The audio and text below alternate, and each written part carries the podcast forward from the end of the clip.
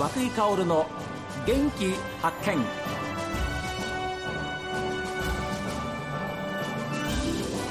おはようございます。和井薫です。和井薫の元気発見。一日の始まりは私が発見した元気な人と出会っていただいておりますがさて今週はインターバル速報というお話ずっとお送りしてまいりましたけれども今日金曜日はですねさらに、え、お話を続けていただこうということで信州大学大学院医学系研究家、えー、森川真由子先生に、えー、さらに具体的に例えばどういうふうにしたらあの歩いていったらいいのかお話をお伺いしようと思います。よろしくお願いします。はい、よろしくお願いします。先生、当日、STB フォローの方に来ていただいて、実際にこう実践していただくっていうことなんですけど、例えばどういうふうな動き、具体的にどんなお話をしていただくんでしょ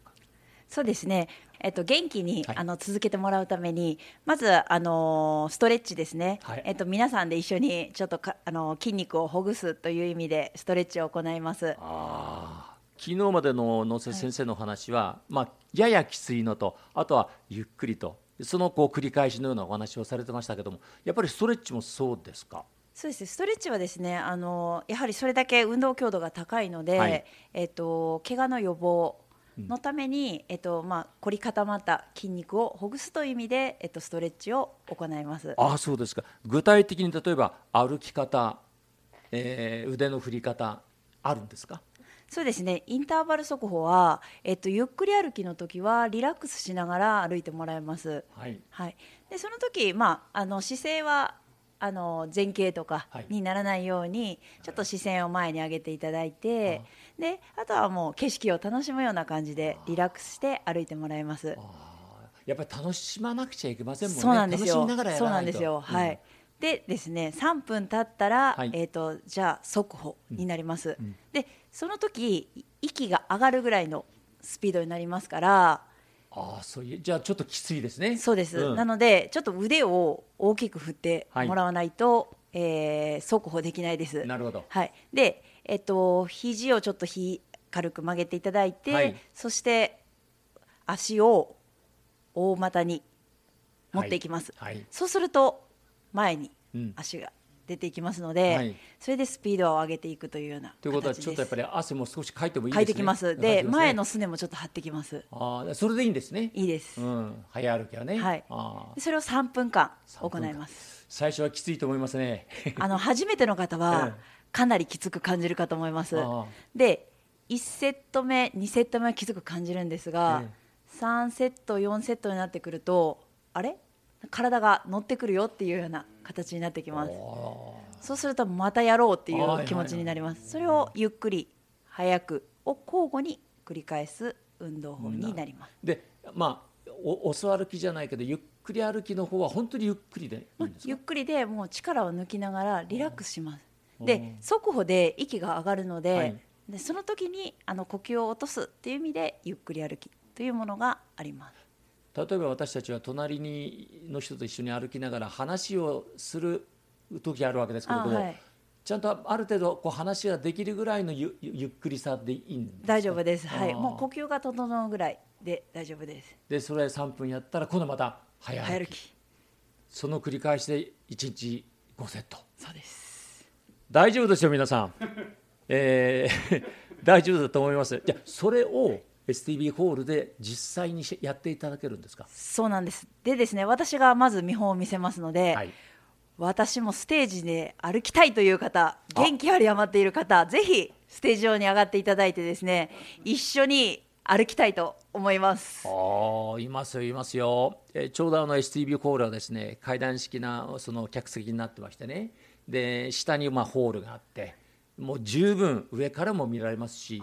えー、あのあストレッチがちゃんといってるんだなっていうふうなそんなこともですね来てくださった方は見ることができます。あいいアイデアですね。それからですね、はい、あと,、えーとですね、皆さん多分あのご自身の今の体の状態っていうのを、あまり把握されていない方が多いと思うんですね。あ自分のことをね。そうなんです。で、ご自身の状態、健康、体力の状態を知るっていうことはすごく大事なので、えー、全員会場集まった全員の方にですね、ちょっと脚力チェック、それからバランスのチェックをその場でやっていただこうかと思ってますので。実演いいですね、はい、なので皆さんが一緒にあの参加できるような楽しい実技を考えています。あとはですね機械をつけて活動量計をつけて歩いていただく予定になってます。でですねその歩いた記録がですねえっ、ー、とモニターで見れるグラフ上で見れることになってますので、まあ、会場全員でですねサボってないか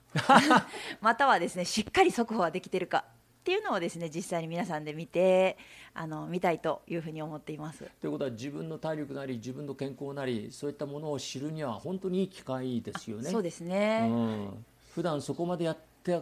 ないと思いますから皆さん。そうですね。ご自身で実際その速報をしたっていう情報をちゃんと目で見て確認してもらうっていうのがすごく大事になってきます。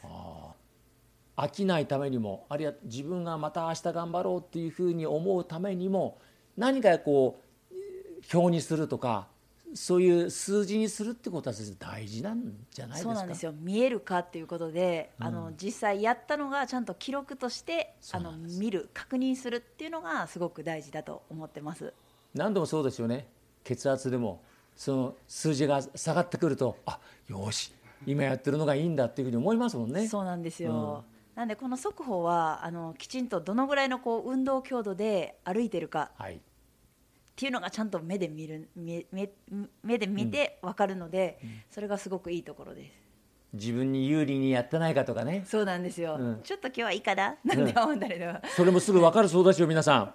えー、ですからそういうことのないようにあるいはどういうふうに正しい歩き方をしたらあるいはどういうふうにストレッチをしたらより効果が上がるのかということを実際に10月28日にはですね森川先生にやっていただきますのでどうぞ楽しみにお待ちいただきたいと思います。いや来ますよ先生。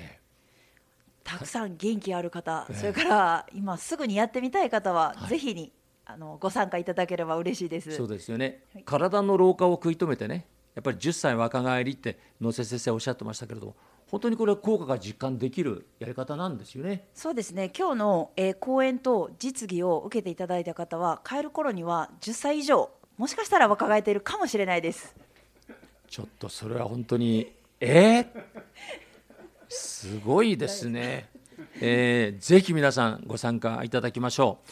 えー、10月28日土曜日です。会場は STB ホールです。えー、300名様入場無料でお待ちしております。あのレッツインターバル速報ということで実技もありますし、えー、基調講演が野瀬先生があります。えー、そして森川先生もいらっしゃいます。えー、ぜひ皆さん楽しみにお待ちいただきたいと思います。ぜひ10月28日森川先生よろしくお願いいたします。よろしくお願いします。ありがとうございました。